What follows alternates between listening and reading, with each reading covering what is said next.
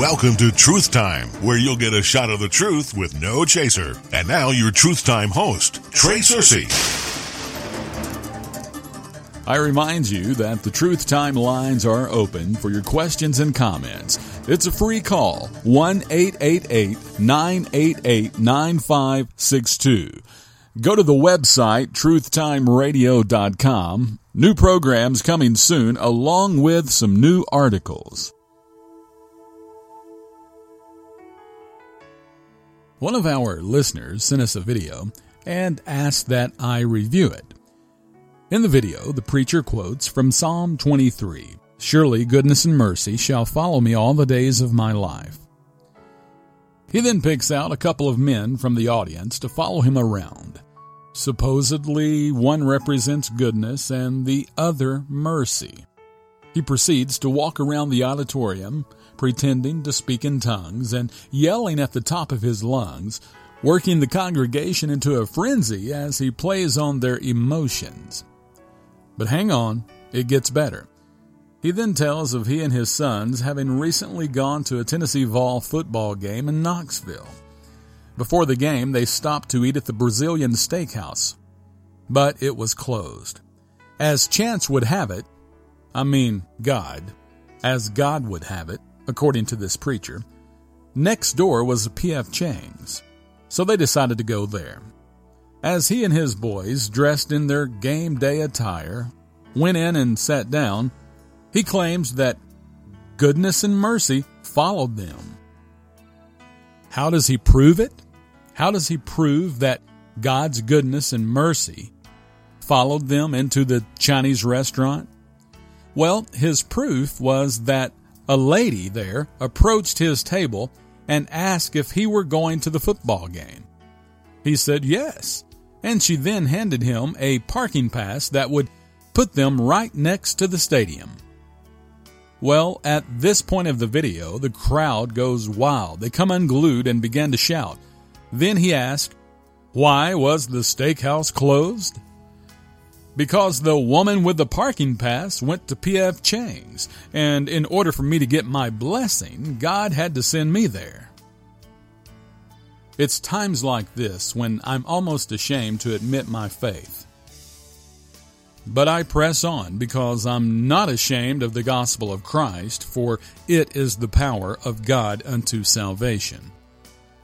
And sadly, this sort of preaching is common these days. People close their Bibles and open their minds. They empty their frontal lobe and sit in awe and amazement while listening to these types of sensational stories. All of the on-stage shenanigans may be sensational, may be entertaining, but in the end, the result is always meaningless. Listen, you saying God gave you parking passes to a football game is about as ludicrous as claiming that God caused you to wreck. I know a preacher who had a bad car accident, and afterwards, some had asked him, "Why did God do that to you?" To which he replied, "God didn't make me wreck.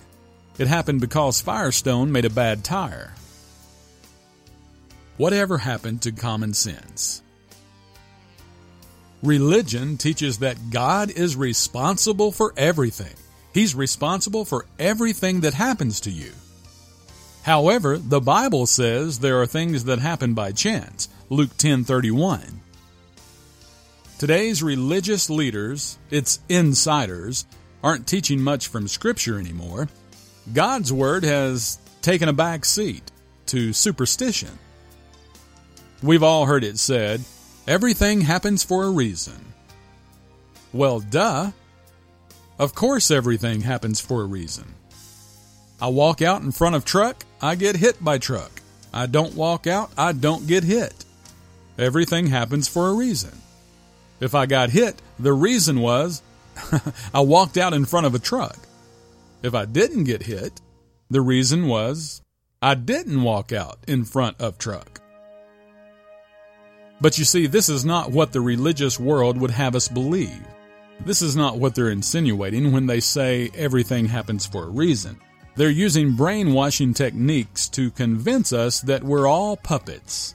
We're all puppets, and God is the puppeteer pulling the strings.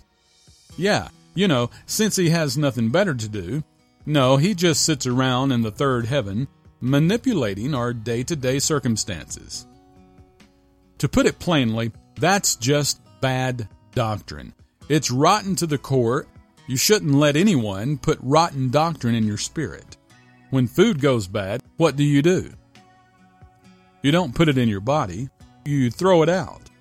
Yet some will allow bad doctrine to enter their spirit man on a regular basis.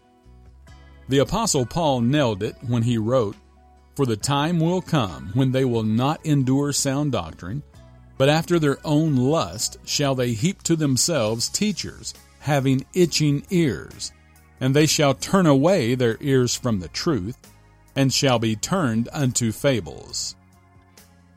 But listen, there's good news. The good news is there's hope, light at the end of the tunnel. While watching this video, one thing I did notice, one glimmer of hope that caught my eye, not everyone was shouting. Not everyone had the groupthink mentality. Some were sitting there just like I used to do when I heard these absurdities being preached. They had the same look on their face I had. Some of you know the look I'm talking about. The one that says, "I know something is wrong here. Something is just not right. I can't quite put my finger on it, but something here's just not quite lining up." This man is honestly telling me that he thinks God was so interested in him getting the best parking spot at a football game that he sent goodness and mercy to close down a steakhouse and choreograph a meeting with the lady next door. I'm reminded of comedian Aaron Wilburn.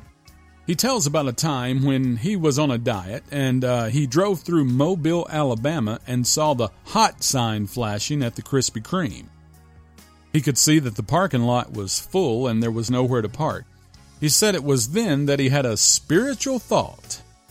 What if the Lord put this Krispy Kreme here just for me? What if this is my reward for eating good lately? So he prayed, "Lord, if it's your will that I stop and have a donut, let a parking space open up when I drive by." And then he told the audience, "Y'all are not going to believe this, but the fifth time around the block, there was an open space." Now, Aaron is a comedian who was joking, of course, but this pulpit magician claiming football stadium parking favor was not. In these peerless times we're living in, there is certainly no shortage of those who teach this new age, look at me doctrine. But hey, we're thankful that there are still some who are refusing to drink the Kool-Aid. There's a remnant who are awakening to the truth. They're tired of having their intelligence insulted and beginning to question some things. We're hearing from them daily. Well, like the ones in attendance who were not fooled, they just sat there and didn't encourage this guy. And like the Truth Time listener who sent us this video, we're very thankful for them. But with that said, we do realize that there's always going to be those who'll never dare question the preacher. They're lazy-minded, and they'll never check to see if he's staying within the parameter of God's rightly divided word of truth. How can they? Most don't crack open a Bible anyway. Listen to Luke in the book of Acts chapter 17, verse 11. Here we're told that those in Berea received the word with all readiness of mind and searched the scriptures how often? What's that word? Daily. They searched the scriptures daily. They tested Paul by searching the scriptures daily to prove that his preaching was correct. Did anyone in the video do that? It lasted almost an hour, and I never seen the preacher or anyone in attendance searching the scriptures. It was just an emotional roller coaster ride with the conductor preacher pushing buttons and pulling levers. He accelerated to gain speed, did a couple of loop-de-loops, and even had a little fun with them by making it go backwards. You know, some just get so caught up and entangled in a web of emotions that the truth becomes obscured. While watching this preacher, I thought to myself, wonder why it never occurred to him that the lady who gave him the passes may have just been a nice lady. How about that? I mean, after all, she sees a man and his boys dressed in Tennessee hats and jackets, eating a meal in Knoxville on game day. Nah, it couldn't just be a nice lady with extra parking passes. Are you kidding me, Trey? Where's the sensationalism in that? That won't preach. I'll close with this. Listen to me. It is truly sad when preachers get up and preach for numbers' sake. At the end of the day, all the money and warm bodies on the pew still won't do it for you. None of that will ever fill that void that we all have deep within us, the void that can only be filled with God's love and truth. This guy may mean well, but good intentions and well-meanings will never take precedence over God's pure, unadulterated, unperverted word of truth. If religion has fried your brain and you've joined the herd that believes this sort of teaching, you're in serious need of a reality check. It's my prayer that you'll get a good dose of sound biblical teaching that will stabilize you and put you on a new course. Perhaps today is the day. Perhaps today is the day you decide to get real. If not, maybe tomorrow, or maybe it'll take a few years. But if you live long enough, I bet one day you will. One day you'll want to get serious with God's word. One day you'll tire of waiting for your magic ship to come in, that one the preacher keeps promising you. You'll finally decide to get off the performance treadmill and plant yourself firmly in the truth. The hit and miss program that you're currently involved in will no longer satisfy. God didn't send the tornado to hit your house any more than he made it miss mine. And God is not giving out stadium passes.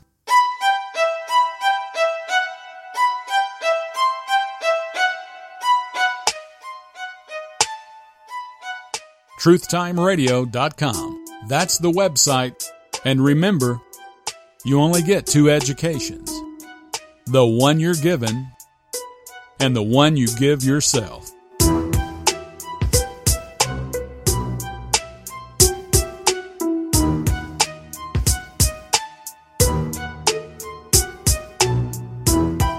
Listen to Truth Time on your smartphone.